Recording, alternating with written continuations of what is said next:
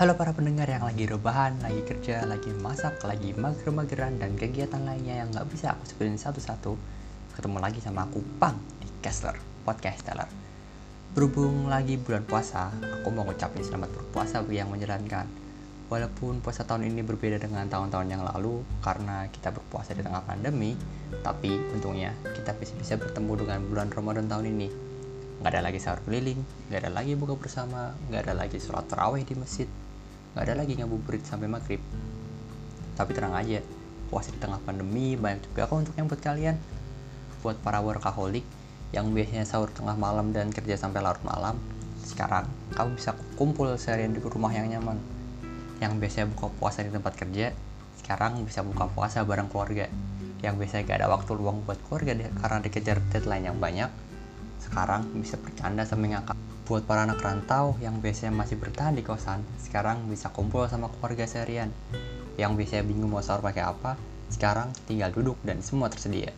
Yang biasanya ke masjid buat dapat takjil gratis, sekarang takjilnya udah tersedia lengkap dengan teh manis.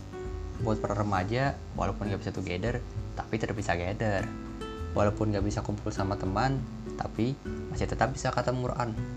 Walaupun gak bisa ngapel pacar, tapi tetap bisa VCN dengan lancar dan buat semuanya kalian bisa menamatin game yang belum sempat dimainin bisa maraton drakor sambil nunggu buka maupun sahur bisa nyelesain baca novel yang udah lama gak dibaca bisa nge layout dan dekorasi kamar biar gak bosen bisa lanjut bikin konten yang sempat vakum bisa ngasih soft skill kalian atau bahkan belajar skill baru.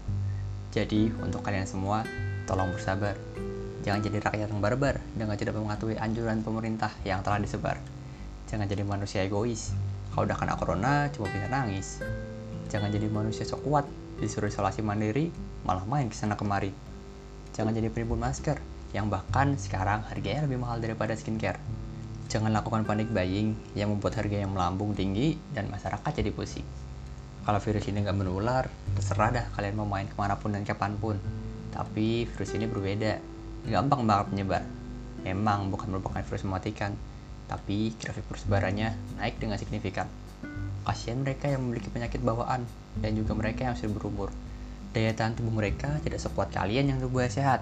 Mereka lebih berisiko daripada kalian yang sehat walafiat. Tetap tenang, jangan bimbang. Tetap di rumah, jangan gegabah. Kalaupun harus keluar, jangan lupa pakai masker dan selalu sedia hand sanitizer. Aku tahu di rumah itu membosankan, tapi tetap bersabar sampai semuanya aman. Yakinlah, kita bisa melewati ini semua dan pada akhirnya kehidupan kembali seperti semula. Sekian podcastku kali ini. Nantikan podcastku yang lainnya di hari-hari atau minggu-minggu ke depan. Jadi buat kalian semua tetap di rumah. Sekian dari aku. See ya. Stay at home.